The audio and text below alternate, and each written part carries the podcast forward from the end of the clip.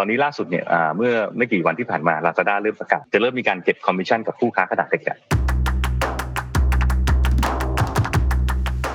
Shopee เนี่ยเริ่ม diversify ตัวเองเริ่มขยายตัวเองไปมุมอื่นมากขึ้นพ่อค้าแม่ค้าอาจจะโดนรีดเงินมากขึ้น Live Commerce มาแรงแหละทีมที่พายพอฐานแฟนก็ใหญ่เริ่มทำสินค้าตัวเองถูกป่ะ OEM อ่ะประกอบตั้งแต่ข้อ 1-9 เนี่ยออนไลน์มาแล้วทุกอย่างมาดีหมดเลยครับอีกปกติเนี่ยจะตายครับ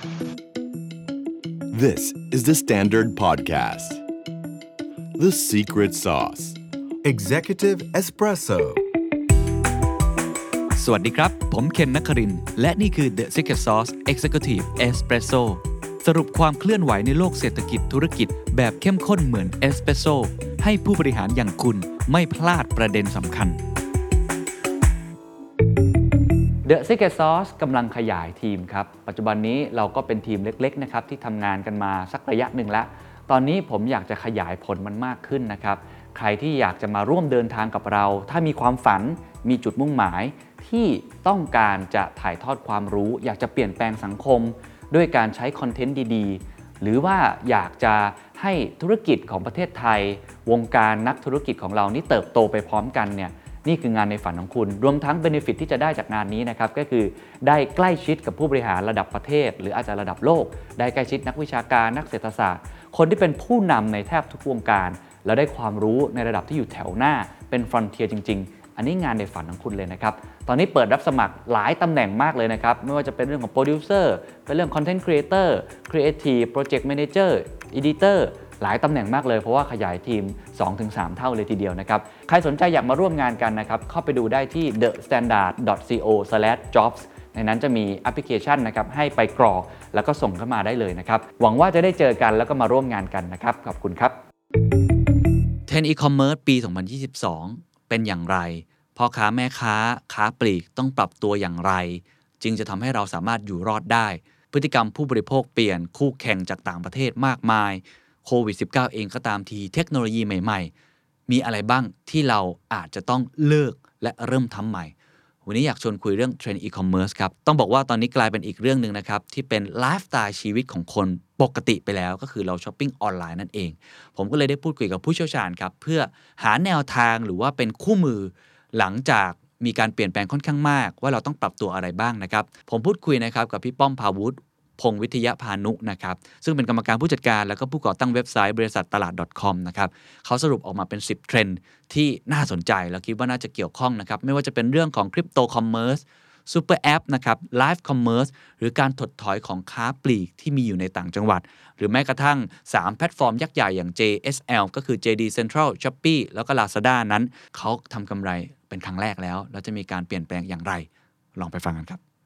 เห็นพี่ป้อมเขียนในตัว Facebook นะครับบอกว่ามี10เทรนด์ e-commerce คือพี่ป้อมจริงๆก็ทำนายคาดการณ์เทรนด์ทุกๆปีอยู่แล้วแต่ครั้งนี้ผมคิดว่ามัน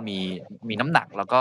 รู้สึกว่ามีเรื่องน่าสนใจหลายเรื่องนะครับเดี๋ยวจะค่อยๆไปทีละเรื่องเอาภาพรวมกันนะครับพี่ป้อมมองเห็นอะไรในปี2022นี้ของ e-commerce บ้างครับมีแขกด้วยนะโอเคโอเคเทรนด์ของ e-commerce บอกได้เลยว่ามันเปลี่ยนอย่างรุนแรงมากครับในปีที่จะถึงปี22เนี่ยครับต้องบอกว่าพฤติกรรมมันเปลี่ยนไปโดยสิ้นเชิงครับโดยเฉพาะในเชิงของโครงสร้างของประเทศเพราะว่าในช่วง2ปีที่ผ่านมาในช่วงโควิดเนี่ยนะครับต้องบอกว่ารัฐบาลเราปูไว้เยอะมากนะครับไม่ว่าจะเป็นเรื่องคือเคนเคยเห็นไหมว่าเราไปเดินตามตลาดนัดแล้วเจอแม่ค้าตามตลาดบอกเฮ้ย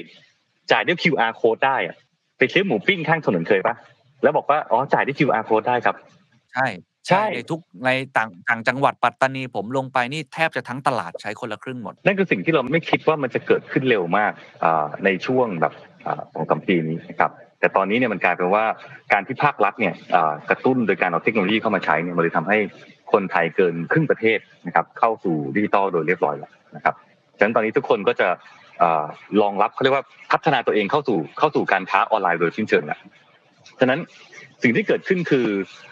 ในแง่ของโลกอีคอมเมิร์ซมันเลยหมุนเร็วมากเพราะทุกคนก็เริ่มใช้ออนไลน์ไปแล้วโทรศัพท์มือถือต่ออินเทอร์เน็ตแล้วนะครับเทรนด์ข้อแรกนะครับจะบอกว่าการค้าออนไลน์เนี่ยมันไม่ใช่เป็นตัวรองแล้วไม่ใช่พระรองแล้วมันกลายเป็นพระเอกมันกลายเป็นตัวหลักของหลายธุรกิจแ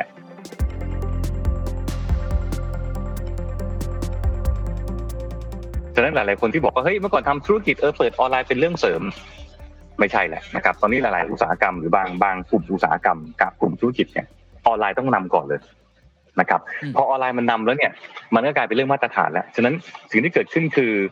ตัวเลขหลายๆตัวเลขนะครับน่าสนใจก็คือตอนนี้คนไทยใช้อินเทอร์เน็ตวันนึงวันละเกิน8 ชั่วโมงแล้วนะครับตอนนี้คนออนไลน์ช็อปมากกว่า 42% แล้วนะครับมูลค่าอีคอมเมิร์ซประเทศไทยโตขึ้นไปประมาณถึง4 ล้านล้านบาทแล้วก็ต้องบอกว่าตัวเลขทุกตัวเลขโตหมดเลยนะครับแต่อาจจะเป็นตัวเลขที่ของฝั่งท่องเที่ยวที่ยังตกอยู่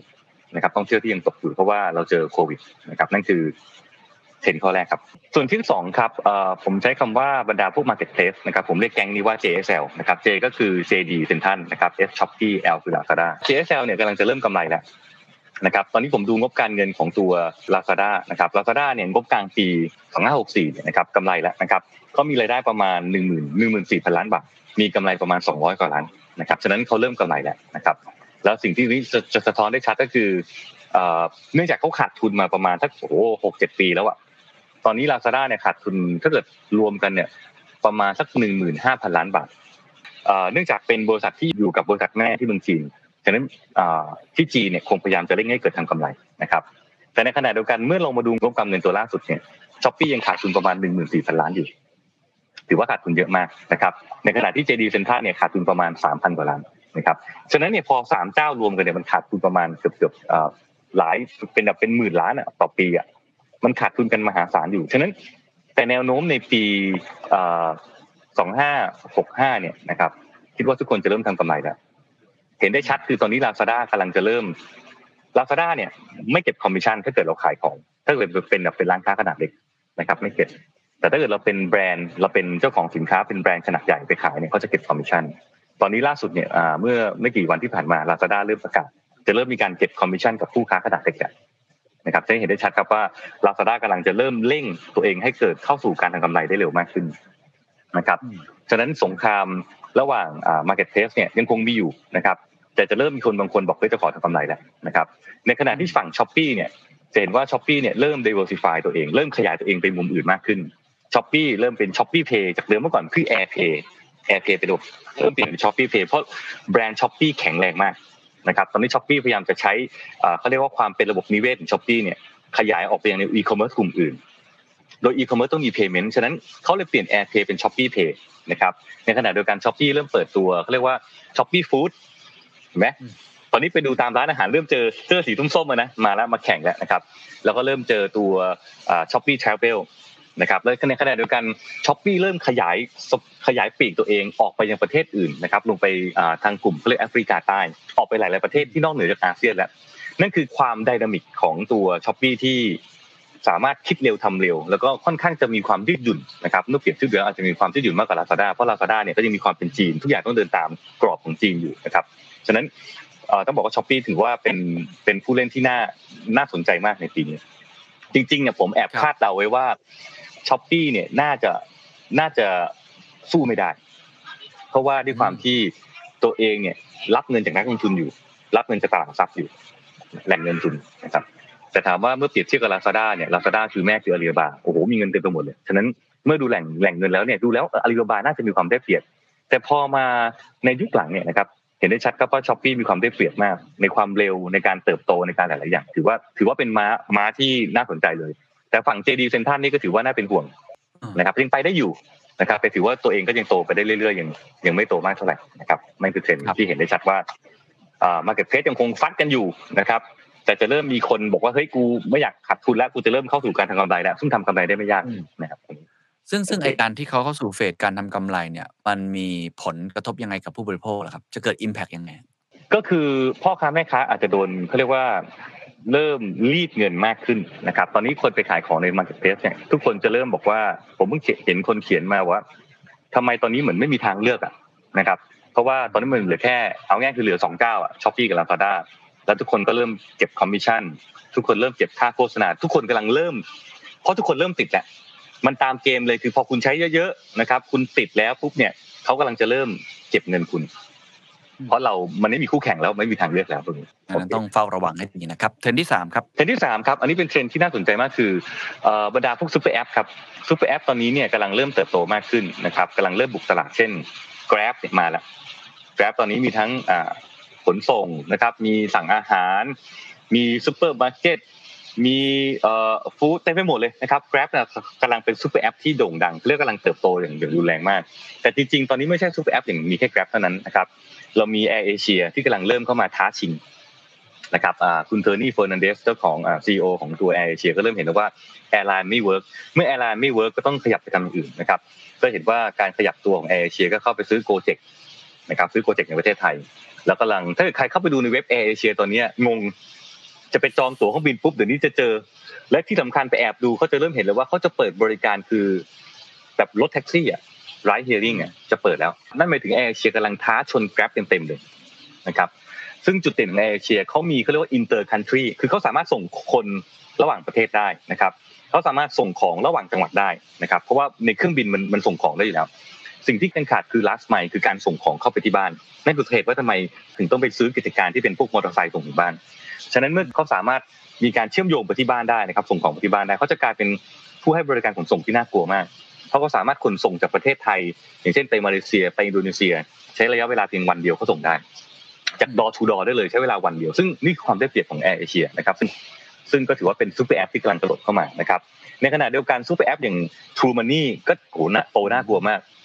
เพราะว่าหลังจากที่คุณสุประชัยเนี่ยนะครับขึ้นไปเป็นผู้บริหารของกลุ่ม CP จะสังเกตได้ชัดเลยว่าตอนนี้ True Money มันอยู่ในกลุ่ม CP ทุกอย่างเลยสังเกตนะ Macro 7-Eleven ทุกอย่างของ CP นี่คือ True Money กลายเป็นโครงสร้างพื้นฐานนะครับแล้วก็ในแง่ของ True Money เองเนี่ยก็เริ่มมีบริการต่างๆดูหนังฟังเพลงได้ต่อกับ True ID เนี่ยนี่คือความเอาแข็งแกร่งของตัวระบบนิเวศของกลุ่ม True และ CP มารวมเข้าด้วยกันฉะนั้นซุปเปอร์แอปนะครับของ True Money ก็มีความได้เปรียบกันทีเดียวนะครับรวมถึงที่ธนาคารก็เริ่มพยายามกระโดดเป็นซุปเปอร์แอปSCB KBank ก็พยายามจะปรับตัวเองหรือแม้แต่ AS เองเนี่ยก็เริ่มพยายามจะทำแอปตัวเองให้มีเริ่มมีความสามารถมากกว่าการที่เข้าไปเช็คข้อมูลนะครับตอนนี้ดูหนังทำอะไรได้หมดมี AS Play ฉะนั้นซุปเปอร์แอปจะกลายเป็นสงครามอีคอมเมิร์ซอันหนึ่งที่น่าสนใจมากนะครับในปี65ครับอีกแอปนึงที่คิดว่าก็ค่อนข้างจะบุกหนักเรื่องอีคอมเมิร์ซมากก็คือ LINE ครับคือ LINE จะมีความชาเลนจ์อย่างหนึ่งก็คือด้วยความที่ LINE พยายามจะอยู่ในระบบนิเวศตัวเองนะครับพยายามจะเขาเรียกว่าทำระบบนิเวศตัวเองให้แข็งแรงก็จะเปิด LINE Shop LINE อีคอมเมิร์ซต่างๆนั่นหมายถึงคนใช้จะต้องอยู่บน LINE เท่านั้นแต่ถามว่าการซื้อสินค้าออนไลน์ตอนนี้คนไทยหลายๆคนก็คือ1ก็คือทุกคนจะเสิร์ชใน Google ก่อนจะหาอะไรก็ตามถูกมั้ยครับ2ตอนนี้ทุกคนจะมุ่งไปที่ Lazada Shopee เลยเพราะรู้แล้วว่าที่นั่นมันมีของแน่นอนนะครับปัญหาของ LINE คือคนยังไม่รีจิสเตอร์ว่าพอจะขายของต้องเข้าไปที่ LINEยังไม่มีโพสิชันของการทำอีคอมเมิร์ซตรงนั้นต้องใช้เวลาแป๊บหนึ่งนะครับแล้วก็เลยต้องกลายเป็นชาเลนจ์ว่าพอเวลาคนค้นหาข้อมูลใน Google เนี่ยนะครับจะไม่เจอสินค้าใน LINE เพราะ LINE มันเป็นระบบนิเวศระบบปิดถูกมั้ยฮะพอเราไปขายของกับ LINE ปุ๊บ Google จะไปเสิร์ชเข้าไม่เจอเพราะมันอยู่ใน LINE โดยเฉพาะนะครับน่าจะเป็นจุดอ่อนจุดหนึ่งที่ทำให้พอเวลาไปขายของกับ LINE มันอาจจะขาดแทคติกบางอย่างไปต่อไปเป็นเทรนด์ข้อที่4ครับข้อ4น่าสนใจมากครับข้อ4กำลังพูดถึงเรื่อง Live Commerce ครับไลฟ์คอมเมิร์ซมาแรงแหละนะครับแล้วก็มันจะต่อด้วยไลฟ์คอมเมิร์ซบวก OEM จะสังเกตคือเราจะเริ่มเจอพ่อค้าแม่ค้าออนไลน์มาขายของออนไลน์แต่เมื่อก่อนขายปุ๊บเนี่ยเขาจะเอาสินค้าชาวบ้านมาขายขายมือถือขายนู่นขายนี่แต่จะสังเกตว่ายุคหลังเนี่ยเมื่อพ่อค้าแม่ค้าเนี่ยเริ่มมีฐานแฟนใหญ่พออย่างพิมพ์ริพายเป็นต้นพิมพ์ริพายพอฐานแฟนก็ใหญ่เริ่มทำสินค้าตัวเองถูกป่ะ OEM อ่ะทำไมฉันต้องไปเอาสินค้าชาวบ้านมาขายอ่ะก็ OEM เลยฉันผลิตเลยตอนนี้เจออะไรนะพริกทอดพิมพ์รีพายลิปสติกพิมพ์รีพายน้ำหอมพิมพ์รีพายมันเต็มไปหมดเลยอ่ะแล้วก็เห็นว่าโกดังข้างหลังเขาตอนเขาถ่ายทำรายการโกดังข้างหลังก็จะเป็นแบบนั่นคือสินค้าเลยฉะนั้นกลายเป็นว่าเขามีฐานลูกค้าในมือทำไมเมื่อมีฐานลูกค้าในมือปุ๊บก็ผลิตสินแล้วเชื่อในแบรนด์ของคนไลฟ์คนนั้นก็ไปจ้างผลิตเลยผลิตตีแบรนด์ตัวเองคำถามกำไรก็เยอะมหาศาลพอกำไรเริ่มเยอะปุ๊บเขาจะลดราคาลงมาแข่งกับเจ้าอื่นก็ได้แล้วเพราะว่าตัวเองเป็นคนผลิตเองไปจ้างผลิตมานะครับฉะนั้นในแง่ไลฟ์คอมเมิร์ซเนี่ยจะเป็นเทรนด์นึงที่จะเริ่มเห็นคนออกมาไลฟ์มากขึ้นนะครับเพราะว่าตอนนี้มีทั้งพิมพ์ริพายมีทั้งริวมีน้ำมีตัวขายตอนนี้เห็นว่าออกมาเต็มไปหมดเลยกลายเป็นว่าคนหลายๆคนตอนนี้สเปนเงินหรือใช้เงินเนี่ยกับการไลฟ์ออนไลน์มากขึ้นเยอะเลยทีเดียวไลฟ์คอมเมิร์ซเนี่ยมันเป็นยูนิคของคนไทยใช่หรือไม่ครับแล้วก็มันน่าจะเป็นเทรนด์ที่ผมใช้คำว่ายั่งยืนใช่มั้ยคือไม่ใช่เข้ามาแล้วไปมันเป็น culture คนไทยจริงๆถูกมั้ยมันไม่ใช่คนไทยใช้คำว่าคนเอเชียดีกว่าคนเอเชียเพราะไลฟ์คอมเมิร์ซมันไม่ได้มีแค่ไทยมันมีที่จีนที่แบบมันจีนตอนนี้มันกลายเป็นคอแล้วนะ เพื่อนผมที่จีนบอกว่าตอนนี้เนี่ยยอดขายพวกไลฟ์คอมเมิร์ซจาก TikTok เนี่ยมันแซงหน้าไอ้เป๋าไปแล้วอ่ะมันแซงหน้า traditional e-commerce ไปแล้วอ่ะมันแซงแล้วนะตอนนี้นั่นหมายถึงเรากำลังจะบอกว่า e-commerce เนี่ยแต่ละทวีปแต่ละ culture เนี่ยมีความแตกต่างกันนะครับฉะนั้นต่อไปเนี่ยแต่ละประเทศอย่างเช่นอเมริกาเนี่ยมาไม่มี F เขายังเน้นการซื้อผ่านเว็บไซต์อยู่นะครับเขายังใช้บัตรเครดิตอยู่แต่ในขณะเอเชียเนี่ยในแง่ตัวเลขบัตรเครดิตเราต่ำอยู่ฉะนั้นใช้วิธีการคือเราต้องซื้อปุ๊บcash on delivery เก็บเงินปลายทางเป็นวิธีการที่คนไทยชอบมากซื้อปุ๊บเก็บเงินปลายทางที่บ้านเลยนะครับเป็นวิธีการที่คนใช้ฉะนั้นมันจะแตกต่างกันนะครับฉะนั้นไลฟ์จะยังเป็นกระแสหลักเป็นคอครับเชื่อว่าจะเป็นคอผมเพราะมันจะเหมาะกับเค้าเรียกว่าพฤติกรรมกับเค้าเรียกว่าคนไทยครับคือไม่น่าแปลกใจว่าทำไมพิมพ์รีพายหรือว่าคนที่ไลฟ์ขายของทีหรือแม้แต่กับคุณบังฮาซันก็ยังขายได้ดีอยู่เลยนะเค้าก็ยังมีแฟนเหนียวแน่นอยู่นะนะครับฉะนั้นมันยังไปได้ต่อนะครับแต่ตอนนี้มันจะถามมันจะมีหน้าใหม่ๆโผล่ขึ้นมาเรื่อยๆนะครับเมืองจีนอาจจะแอดวานซ์มากแต่เมืองจีนก็จะสอนให้เห็นว่านั่นคือเทรนด์ที่ประเทศไทยกำลังจะเดินไปด้วยเหมือนกัน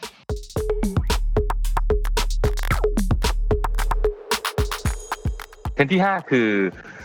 การค้าอีคอมเมิร์ซเนี่ยนะครับในก้าวต่อไปเนี่ยเห็นว่าเมื่อก่อนมันเป็นลักษณะเป็นแต่ละช่องทางนะครับตอนนี้มันจะเริ่มรวมเข้าด้วยกันนะครับนั่นหมายถึงพอเวลาลูกค้าซื้อผ่านLazada Shopee เข้ามาซื้อผ่านทางโซเชียลมีเดียเนี่ยมันจะเริ่มมีแพลตฟอร์มที่สามารถรวบรวมทุกออเดอร์ทุกอย่างมารวมอยู่ที่เดียวกันแล้วก็มันจะเริ่มมีระบบแชทบอทลูกค้าทักเข้ามาปุ๊บทุกอย่างจะเริ่มเป็นออโตเมตมากขึ้นนะครับนั่นหมายถึงทำให้ทุนแรงพ่อค้าแม่ค้ามากขึ้นนะฮะเช่นบางทีคนส่งเลขบัญชีธนาคารเข้ามากดพิมพ์ปุ๊บระบบสามารถดูดเลขบัญชีธนาคารเข้าไปในระบบได้เลยระบบชำระเงินจ่ายปุ๊บทุกอย่างมันจะเริ่มออโตเมตมากขึ้นจะทำให้พ่อค้าแม่ค้าเนี่ยสะดวกสบายมากขึ้น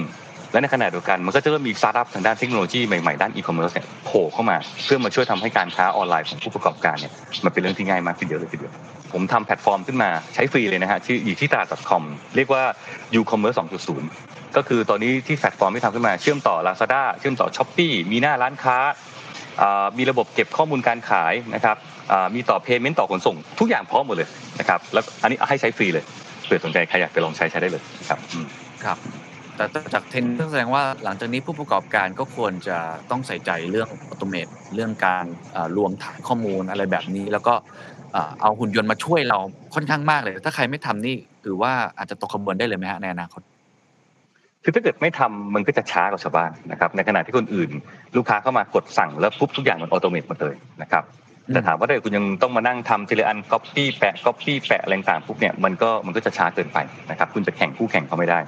ฉะนั้นการใช้ระบบพวกนี้ปุ๊บเนี่ยมันทำให้คุณมีความได้เปรียบนะครับเมื่อคุณส่งเร็วทำทุกอย่างได้เร็วปุ๊บลูกค้าแฮปปี้ลูกค้าก็เกิดการซื้อซ้ำคุณได้ด้วยเหมือนกันนะครับอันนี้อยากให้ลองใช้ดูแล้วเครื่องมือตัวนี้มีเยอะมากครับในท้องตลาดครับผมครับชัดเจนครับเทรนด์ต่อไปครับน่าจะเป็นส่วนที่ต่อยอดคล้ายๆกันเหมือนกันเป็นเรื่องของออโตเมชันในแง่ของดีเทลใช่ไหมครับเชิญครับใช่ครับต้องบอกว่าตอนนี้จะสังเกตได้ว่าเราเข้าสู่ยุคของการใช้เขาเรียกว่าเครื่องขายของอัตโนมัติเข้ามาแล้วหรือเครื่อง vending machine นะครับเพราะว่าเทคโนโลยีเครื่อง vending machine เนี่ยราคามันถูกลงนะครับเรากำลังพูดถึงอาจจะคุ้นเคยครับเช่นเราไปตู้หยอดเหรียญซื้อน้ำซื้อเครื่องน้ำอัดลมต่างๆครับตอนนี้เนี่ยเครื่องพวกนี้เนี่ยมันสามารถปรับเปลี่ยนเอามาใช้ในการขายของได้แบบอื่นแล้วเช่นบางคนขายเนื้อสดขายเสื้อผ้านะครับขายหน้ากากเห็นไหมที่เราเห็นตามก่อนๆก็ว่าขายหน้ากากฉะนั้นอุปกรณ์เครื่องของพวกเนี่ยมันเหมือนเรามีพนักงานยืนขายของกับให้เรา24ชั่วโมงไม่มีวันหยุดฉะนั้นถ้าเกิดเราจะไปจ้างคน1คนเนี่ยมายืนขายของเนี่ยบางทีก็ลำบากการเอาตู้นี้ไปตั้งต้องบอกว่าตู้เนี่ยราคาตู้นึงประมาณ90,000 บาทถึงประมาณแสนนิดๆถามว่าถ้าเกิดเราจ้างคน1คนเอาเงินเดือนปกติเช่นเดือนละ 15,000 เดือนละ 15,000 ถ้าเกิดเราจ้างเขาทั้งปีเนี่ยเราจะจ่ายเงินประมาณเขาเกือบ 150,000 ต่อคนไม่รวมค่าสวัสดิการอื่นนะครับฉะนั้น 150,000 ต่อคนเนี่ยกับการจ้างคน1คนเนี่ยเราเอาเงิน 150,000 เนี่ยไปซื้อตู้นี้มาตั้งไว้ดีกว่านั่นหมายถึงไอ้ตู้เนี่ยมันขายให้เรา24ชั่วโมง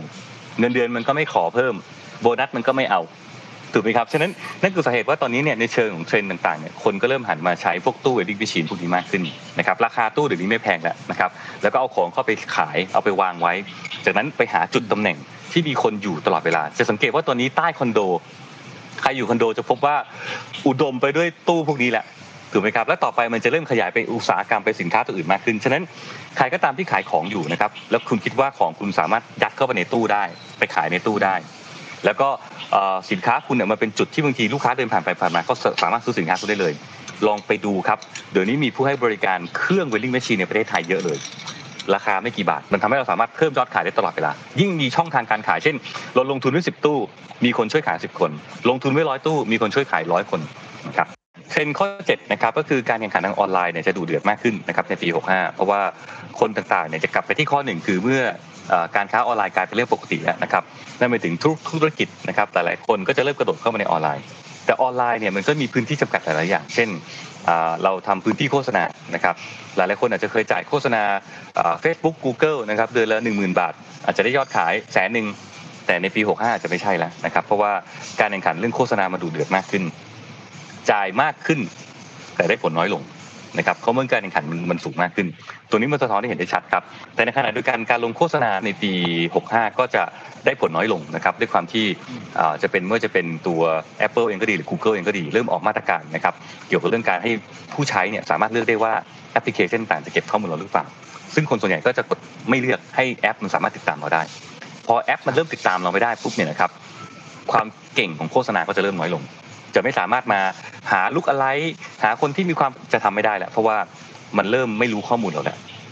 นะครับอันนี้เป็นตัวหนึ่งที่เห็นได้ชัดแต่ที่สำคัญก็คือตรงนี้แหละมันจะกลายเป็นเทรนด์ที่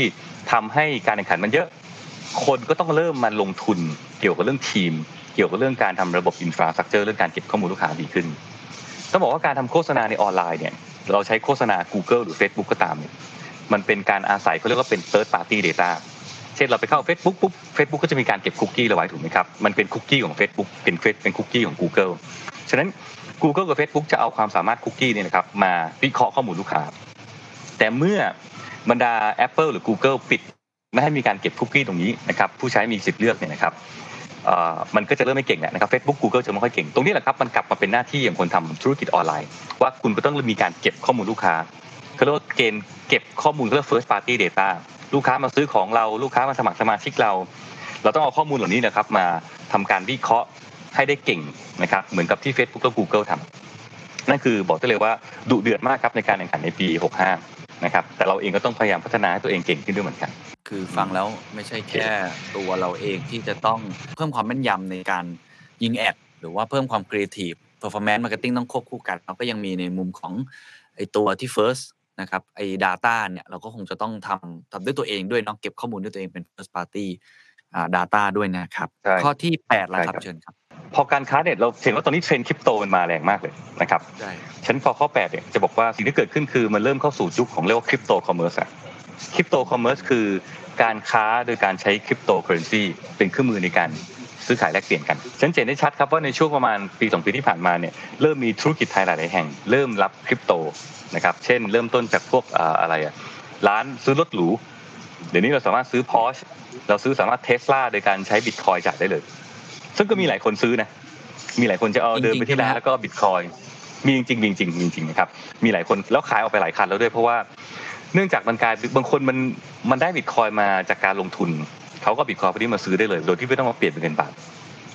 นะครับมีแล้วนะครับตอนนี้มีของหลายค่ายเลยนะครับเดินไปถึงปุ๊บเอา wallet บิตคอยน์ไปแล้วก็สแกนแล้วก็โอนให้คุณขับ Tesla คุณขับ Porsche กลับบ้านได้เลยนะครับหรือจะเป็นล่าสุดก็คือ The Mall จับมือกับ Bitkub ถูกมั้ยฮะตอนนี้เริ่มแล้วนะครับก็คือสามารถใช้ตัวคริปโตในการเข้าไปซื้อของในห้างได้นะครับซึ่งอันนี้บอกได้เลยว่าค่อนข้างจะมีความน่าเป็นห่วงเพราะแบงก์ชาติเขาออกมาประกาศทันทีเลยนะว่าแบงก์ชาติไม่สนับสนุนนะครับในการใช้คริปโตในการซื้อสินค้าอันนี้ชัดเลยเพราะว่าถ้าเกิดถามว่าคุณใช้คริปโตยิ่งมีคนใช้คริปโตในการซื้อสินค้ามากเท่าไหร่เนี่ยคือพูดง่ายคือต้นทางของซอสฟันหรือว่าแหล่งเงินที่เราได้จากคริปโตมาตอนนี้พูดจริงมันอาจจะมาจากแหล่งที่ไม่ดีเท่าไหร่ก็ได้เท่าหน่อยเท่าหน่อยใช่ตรงนี้แหละครับคือแบงก์ชาติก็จะกลัวเพราะว่ามันสามารถฟอกเงินได้ง่ายนะครับเมื่อเราพูดถึงคริปโตฉะนั้นแบงก์ชาติก็เลยไม่อนุญาตยิ่งถ้าเกิดคริปโตเอามาซื้อสินค้าออนไลน์ได้ท่านี้แหละครับการฟอกเงินจะเกิดขึ้นได้ไม่ยากเลยเช่นผมไปขายยาบ้ามาจากเดิมเมื่อก่อนรับเป็นเงินบาทบอกเฮ้ยไม่ต้องขายยาบ้ามารับเป็นบิตคอยน์ได้เราได้บิตคอยน์มาปุ๊บเดี๋ยวก็ซื้อทองซื้อของอะไรได้หมดเลยแต่ถามว่าผู้ประกอบการกลัวไหมไม่กลัวผู้ประกอบการก็บอกเปิดรับแบบฉะนั้นล่าสุดตอนนี้โรงหนัง SF นะครับก็สามารถใช้เหรียญ JFIN Coin ในการซื้อตัวหนังได้ ฉะนั้นปี65จะเป็นปีที่ผู้ให้บริการต่างเริ่มกระโดดเข้ามานะครับใช้คริปโตในการรับมากขึ้นอย่างตัวผมเองก็มีบริษัททำเรื่องออนไลน์เพย์เมนต์นะครับใครที่ต้องการจ่ายด้วยบัตรเครดิตจ่ายด้วยการจ่ายระบบพร้อมเพย์จ่ายด้วยระบบเงินผ่อนออนไลน์เนี่ยมีละชื่อ Pay Solution of Asia แล้วก็เดี๋ยวเราจะเปิดนะครับสามารถรับคริปโตได้นะครับนั่นหมายถึงคุณทำธุรกิจอะไรก็ตามคุณเชื่อมต่อเข้ากับ Pay Solution คุณสามารถใช้ Bitcoin คุณสามารถใช้ Stablecoin ในการจ่ายได้เลยตรงนี้แหละสนุกละนะครับแบงค์ชาติก็เหนื่อยหน่อยแล้วกันนะผมว่าวันนี้โดยหลักการเนี่ยมันน่าสนใจมันเหมือนกับเราก็ไม่จำเป็นที่จะต้องพึ่งรูปแบบเดิมๆใช่ไหมครับแล้วก็อาจเรื่องค่าฟรีอะไรต่างๆเนี่ยมันดูที่จะเหมือนอาจจะลดลงหลายๆมิติด้วยแต่ว่าอีกมุมนึงก็บางคนก็บอกว่าไอ้สิ่งที่พูดมาทั้งหมดเนี่ยมันเป็นเหมือนแค่มาร์เก็ตติ้งกิมมิกอ่ะคือมันผันผวนมากบางคนก็แซวเล่นๆว่าออกจากบ้านเนี่ยกำไปมีอยู่500ใช่ไหมพอจะไปจ่ายเนี่ยเหลือ150มันขึ้นลงเร็วมากเลยคิดว่ายังไงมันจะเป็นไปได้จริงเหรอครับการตัวคอมเมอร์สครับ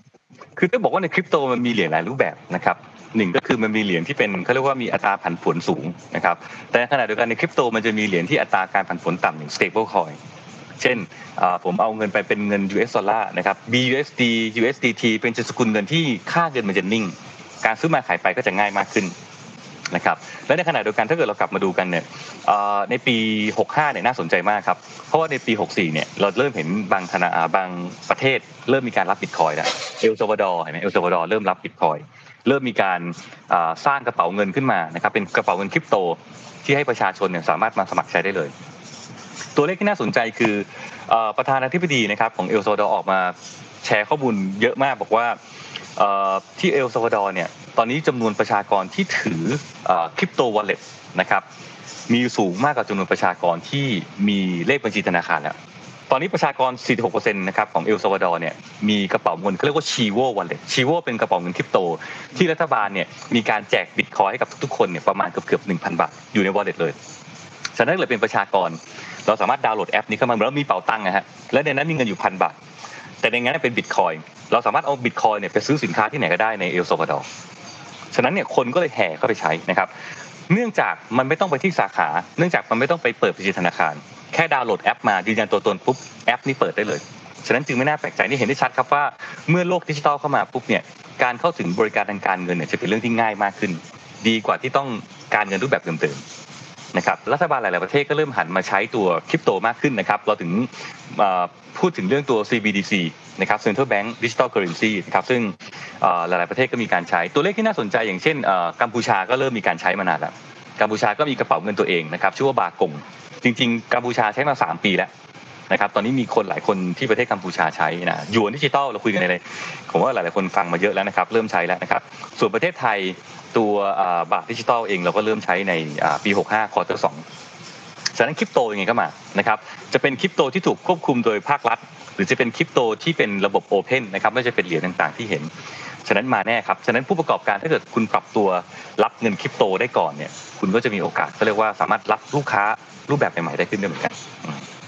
คืออย่างน้อยไม่รู้ว่ามันจะมาเป็นแบบไหนระยะประพันธ์ผลแค่ไหนแต่เราต้องมีทางเลือกกับลูกค้าอันนี้คือสิ่งที่ผมจับได้นะจากสิ่งที่พี่ป้อมบอกมันมาแน่นะครับโอกาสสุดท้ายครับของคนที่อยากรับชมงานฟอรัมแห่งปีนะครับ The Standard Economic Forum 2021 นะครับที่จบลงไปแล้วปลายเดือนพฤศจิกายนที่ผ่านมาตอนนี้เปิดขายบัตรย้อนหลังนะครับ50 สปีกเกอร์ชั้นนำ20 กว่าเวทีที่เป็นโอกาสในเชิงธุรกิจโอกาสในเชิงทำงานแล้วก็เรื่องของธีมในการปฏิรูปตัวเองเพื่อก้าวเข้าสู่อนาคตหลังจากนี้นะครับใครสนใจครับไปซื้อบัตรได้ที่ไทยทิกเก็ตเมเจอร์นะครับบัตรราคา 3,900 บาทสามารถรับชมย้อนหลังได้ถึงวันที่ 28 กุมภาพันธ์ครับ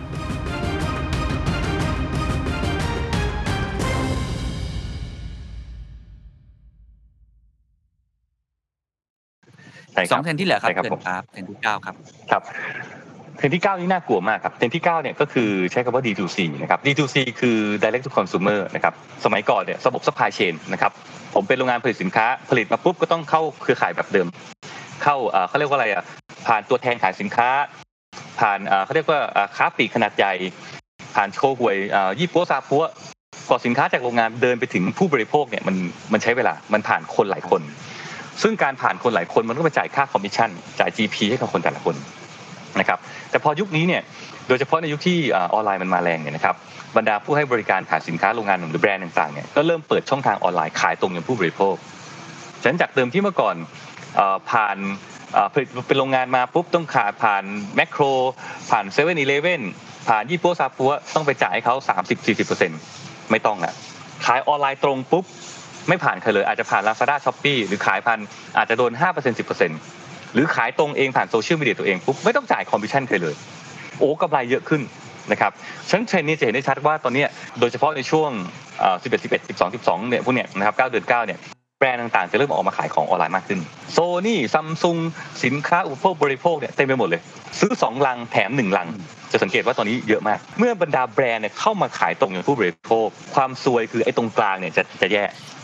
นะครับบรรดาพวกค้าปลีกนะครับบรรดาพวกยี่ปั๊วซาปั๊วบรรดาคนที่อยู่ตรงกลางเนี่ยจะซวยละเพราะว่าโรงงานมันข้ามหัวตรงเป็นผู้บริโภคนะฉะนั้นข้อ9คือ D2C เนี่ยกำลังจะเริ่มสำแดงมากขึ้นนะครับดังนั้นคนที่จะขายของบรรดาโรงงานต่างๆบรรดาแบรนด์ต่างตอนนี้เริ่มมีทีมออนไลน์ตัวเองเนี่ยตอนนี้เริ่มมีทีมออนไลน์ตัวเองแล้วนะเดี๋ยวนี้จะสังเกตได้เลยไปโรงงานไหนไปบริษัทที่เป็นผลิตสินค้าต่างเริ่มมีทีมออนไลน์ตัวเองและทีมนี้ก็เริ่มเปิดร้านใน Lazada เปิดร้าน Shopee ขายทางโซเชียลมีเดียยอดขายเริ่มมาเองนะฉะนั้นฟันธงว่าในอนาคตเนี่ย D2C เนี่ยจะเริ่มเข้ามาฆ่าพ่อค้าคนกลางมากขึ้นส่วนตัวผมได้มีการคุยกับบรรดาสมาคมอย่างเช่นพวกเครื่องตู้เย็นโตชิบ้าโซนี่ซัมซุงเนี่ยเมื่อก่อนก็ต้องไปพึ่งพวกร้านค้าปลีกเครื่องใช้ไฟฟ้าตามจังหวัดต่างๆถูกไหมครับเพราะว่าตัวเองไม่สามารถขายตรงผู้บริโภคได้แต่ตอนนี้สมาคมเนี่ยกำลังเดือดร้อนเพราะบอกว่าอะไรไหมฮะบรรดาผู้ผลิตต่างๆเนี่ยเริ่มไม่ง้อบรรดาพวกร้านค้ารายย่อยแล้วอะเพราะอะไรครับซื้อตู้เย็นที่ร้านค้าร้านอาเจ้แถวๆบ้านกลับไปซื้อตู้เย็นใน Shopee ใน Lazada ซื้อใน Shopee Lazada ถูกกว่ามีคูปองส่งฟรีนี่คือจุดหนึ่งเห็นได้ชัดครับว่า D2C เนี่ยกำลังเริ่มเข้ามาฆ่าพ่อค้าคนกลางนะครับเห็นเทรนด์ตรงนี้ไหมเห็นครับที่เกิดขึ้นตรงนี้เห็นเหมือนกันครับผมจะคุยกับผู้ประกอบการทั้ง2ฝั่งคือฝั่งที่เป็นแบรนด์ผมคุยกับแบรนด์เฟอร์นิเจอร์เครื่องใช้ไฟฟ้าหรือว่าแบรนด์ต่างๆที่ปกติเขาต้องพึ่งพาคนที่เป็นเทรดเดอร์หรือว่าตัวกลางค่อนข้างเยอะเขาก็คิดเหมือนพี่ป้อมเลยคือว่าคืออาจจะไม่ถึงขั้นว่าต้องไปฆ่าดีลเลอร์หรือว่าเปลี่ยนแปลงวงการขนาดนั้นแต่ในมุมเขาก็ต้องสร้างทางเลือกให้กับตัวเองคือมี channel ของตัวเองเพิ่มมากขึ้นเครื่องเขียนหรือว่าชุดชั้นในทุกคนคิดแบบนี้หมดนะครับแต่ว่าในฝั่งญี่ปุ่นเองเนี่ยก็ต้องยอมรับว่าดีลเลอร์เองก็พยายามปรับตัวนะผมได้คุยกับดีลเลอร์หลายๆคนที่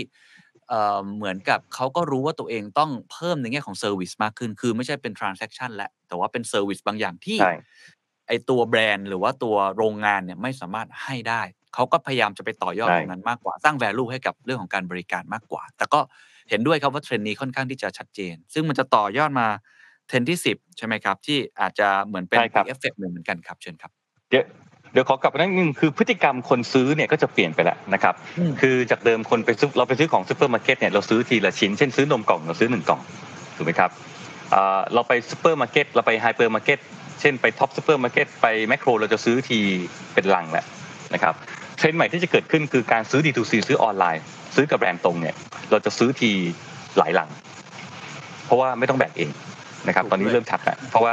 ะแบรนด์ที่ซื้อ2ลังแถมลังนึงนี่มาประจำเลยนะครับและที่เห็นได้ชัดก็คือในแง่ของการทำ D2C เนี่ยถามว่าทำไมแบรนด์อยากทำจริงๆเขาไม่อยากฆ่าดีลเลอร์หรอกอย่างที่เคนบอกครับเพราะว่าแต่การแข่งขันมันบังคับให้เขาต้องกระโดดเข้ามาตรงนี้ในเมื่อคู่แข่งทำเขาเองก็ต้องมาทำด้วยเหมือนกันและจุดที่เขาชอบมากคือพอบรรดาพวกแบรนด์ต่างๆมาขายตรงผู้บริโภคเขาได้ข้อมูลลูกค้าเลยคนซื้อคือเจ๊แดงอายุ30อยู่เชียงใหม่เขาสามารถเอาข้อมูลนี้มาวิเคราะห์และทำการตลาดได้ดีฉะนั้นจึงไม่น่าแปลกใจว่าทำไมแบรนด์ต่างๆถึงอยากกระโดดเข้ามาใน D2C มากขึ้นนะครับซึ่งมันจะสะท้อนข้อ10ก็คือเมื่อมัน D2C มากขึ้นนะครับประกอบตั้งแต่ข้อ1ถึง9เนี่ยนะครับออนไลน์มาแล้วทุกอย่างมาดีหมดเลยครับอีกปกติเนี่ยนะครับพวกร้านค้าโชว์หวยร้านค้าต่างๆเนี่ยนะครับตามต่างจังหวัดเนี่ยจะตายครับผู้บริโภคกระโดดเข้าออนไลน์หมดคำถามคือคนทำไมจะต้องมาซื้อผ่านหน้าร้านค้าโชว์หวยเหมือนเดิมทำไมคนต้องไปซื้อสินค้ากับร้านใกล้ๆบ้านแล้วซื้อร้านลุงซื้อร้านป้าไม่เอาแล้วเพราะว่าอะไรครับการซื้อของร้านลุงร้านป้าแถวบ้านเราอยู่ต่างจังหวัดเนี่ยเขาคือปลายทางสุดท้ายของห่วงโซ่อุปทานมันคือปลายน้ำแล้วอะถูกไหมฮะซึ่งก่อนหน้านั้นเนี่ยโอ้โหมันโดนบวกมากี่หอบแล้วถูกไหมฮะของจากโรงงานมาโดนบวกตรงนั้นบวกตรงนี้บวกตรงนั้นพอมาถึงร้านป้าร้านลุงเนี่ยร้านป้าร้านลุงก็ต้องบวกเข้าไปต่อ ทำให้คนต่างจังหวัดเนี่ยเวลาซื้อของเมื่อก่อนเนี่ยตัวเลือกก็จำกัดเพราะว่าร้านป้าร้านลุงก็ไม่กล้าสต็อกของเยอะแต่เดี๋ยวนี้มันกลายว่าคนต่างจังหวัดปุ๊บจะซื้อของปุ๊บจะซื้อรองเท้าฟุตบอลสักคู่นึงเมื่อก่อนไปซื้อร้านป้าร้านลุงเดี๋ยวนี้ไม่ต้องแล้วเปิด Lazada เปิด Shopee เข้าโซเชียลมีเดียโอ้โหเต็มไปหมดเลยตัวเลือกเยอะกว่าถูกกว่าส่งฟรีมีคูปองอีกคิดดูแล้วกันว่าต่อไปร้านป้าร้านลุงในอนาคตจะอยู่ได้ยังไงมันคงไม่เกิน5ปีปิดกันเยอะนั่นคือเทรนด์ที่สะท้อนที่ประเทศจีนอย่างประเทศจีนตอนนี้ธุรกิจค้าปลีกหลายแห่งปิดตัวไปแล้วฉะนั้นสิ่งเหล่านี้เนี่ยจะเป็นเทรนด์นึงที่ค่อนข้างจะโหดร้ายนะครับฉะนั้นใครที่ดูอยู่ตัวเองเป็นร้านค้าปลีกขนาดกลางขนาดเล็กนะครับหรือคุณพ่อคุณแม่หรืออาชีพธุรกิจเนี่ยยังเป็นค้าปลีกปลายน้ำอยู่เนี่ยบอกได้เลยต้องรีบปรับตัวนะครับเพราะว่าคนจะเริ่มซื้อของน้อยลงคนก็จะเริ่มไปซื้อออนไลน์มากขึ้นเพราะออนไลน์มันเริ่มแผ่อิทธิพลมากขึ้นนะครับตรงนี้แหละคือความน่าเจ็บปวดนะครับของการมาเทคโนโลยีที่มันจะมา disrupt ของธุรกิจเดิมๆที่มันจะมาทดแทนนี้ไปนะครับครับโอ้ขอบคุณมากครับทั้ง10ข้อนี้ผมคิดว่าคงจะเป็นสิ่งที่เป็นเหมือน wake up call ของเราเตือนใจเราให้เราต้องปรับตัวค่อนข้างเยอะนะครับก็เลยอยากจะให้พี่ป้อมทิ้งท้ายนะครับผมจำได้ว่าเราเคยคุยกันน่าจะก่อนโควิดฮะพี่ป้อมบอกว่าผมเคยถามคำถามประมาณว่าใครที่เป็นเนี่ยพ่อค้าคนกลางเป็นแม่ค้าคนกลางเป็นเหมือนกับเนี่ยตัวกลางต่างๆค้าปลีกต่างจังหวัดเองหรือว่ารับจากจีนมาขายใน Shopee Lazada เนี่ยต้องปรับยังไงตอนนั้นพี่ป้อมบอกผมว่าเลิกให้เปลี่ยนอาชีพพูดตอนนั้นคือเปลี่ยนอาชีพแล้วตอนนี้มันเห็นเทรนด์แบบนั้นจริงๆว่าถ้าคุณไม่เก่งแบบชีวิตไทยจริงๆเนี่ยถ้าคุณไม่เก่งแบบนั้นจริงๆเนี่ยอยู่ยากมากนะครับวันนี้ผมคิดว่าเทรนด์นี้มันชัดมากขึ้นเรื่อยๆแล้วมันก็แผ่ขยายอิทธิพลมากขึ้นเรื่อยๆพี่ป้อมอยากจะบอกอะไรคนที่ทำค้าปลีกโดยเฉพาะ SME หรือว่าเจ้าของแบรนด์เองก็ตามทีที่อาจจะไม่ได้โดนผลกระทบในมุมนั้นแต่เขาก็ต้องแข่งขันเพิ่มสูงขึ้นเนี่ยมีอะไรที่เป็นเหมือนเพลย์บุ๊กคู่มือในปี2565สำหรับคนที่ทำ SME บ้างครับการเป็นค้าปลีกยังมีโอกาสรอดนะครับแต่เราต้องสร้างความแตกต่างนะครับผมมีร้านหนึ่งที่ชอบมากเลยชื่อร้านบิ๊กเต้ร้านบิ๊กเต้เนี่ยถ้าเกิดลองดูเนี่ยเขาก็จะมีเทคนิคในการขายของนะครับจะมีการแปะป้ายเข้าไปมีคำพูดน่ารักในการพูดคุยกับลูกค้าที่อยู่ในร้านค้านั้นโดยทาร์เก็ตของร้านบิ๊กเต้เนี่ยก็คือผู้นักศึกษานะครับวิธีการขายของเขาน่ารักมากนะครับมันทำให้เกิด stickiness ทำให้คนรู้สึกว่าอยากจะเข้ามาที่ร้านนี้นะฮะฉะนั้น key differentiate เป็นตัวสำคัญนะครับเราจะคงขายของอย่างเดียวไม่ได้อย่างที่เคนบอกตอนต้นเมื่อกี้คือเราต้องมีบริการมีเซอร์วิสอะไรบางอย่างที่แบรนด์ก็ทำไม่ได้ด้วยเหมือนกันนะฮะแต่สุดท้ายเนี่ยถามว่าถ้าเกิดไปไม่ไหวจริงๆเนี่ยผมก็แนะนำนะว่าเปลี่ยนอาชีพอันนี้จริงๆนะเพราะว่าในขณะที่เราทำอาชีพนี้มา 10-20 ปีเนี่ยจริงๆนะแต่คุณลองกลับไปดูดีๆณวันนี้มันมีอาชีพใหม่ๆขึ้นใหม่เป็นร้อยๆอาชีพถูกปะเต็มไปหมดเลยอ่ะนะครับเด็กรุ่นใหม่มาเป็นยูทูบเบอร์บางคนขับ Grab บางคนทำเต็มไปหมดคำถามคือเราจะยังอยู่กับธุรกิจเดิมๆที่มันกำลังจะตายเหรอในขณะที่มันมีธุรกิจอีกใหม่ๆอีกมาเพียบเต็มไปหมดเลยฉันในแง่ของการปรับตัวการหยุดการที่เป็นเริ่มใหม่วันนี้อาจจะเป็นทางรอดที่ดีกว่าที่ยังทู่ซี้อยู่กับวิสัยทัศน์โมเดลเดิมๆที่มันกำลังจะตายนะครับผมว่าแนะนำฉะนั้นถ้าเกิดคุณเป็นคนที่อาจจะไม่ทันเทคโนโลยีผมว่านี่คือถึงเวลาคุณต้องกลับมานั่งคุยกับลูกหลานจริงๆแล้วล่ะครับว่าเฮ้ยป้าเราจะไปยังไงต่อนะครับธุรกิจมันค่อยๆสโลว์ลงหรือมันช้าลงไปเรื่อยๆเราจะลองธุรกิจใหม่ๆไหมจะลองเริ่มเขาเรียกว่าขยายตัวเอง diversify ไปยังธุรกิจใหม่ไหมให้ลูกให้หลานลงมานั่งดูต่อนะครับเพราะถ้าเกิดยังทำต่อไปผมบอกได้เลยว่ามันไม่ไหวแล้วจริงๆเพราะพฤติกรรมคนมันเปลี่ยนไปแล้วผมว่าถ้าเกิดอันไหนไหวก็จะบอกไหวนะแต่อันไหนที่ไม่ไหวและดูแล้วคิดว่าตัวเองไม่รอดจริงเปลี่ยนไปทำอย่างอื่นอาจจะเป็นแนวทางที่ดีกว่าเยอะเลย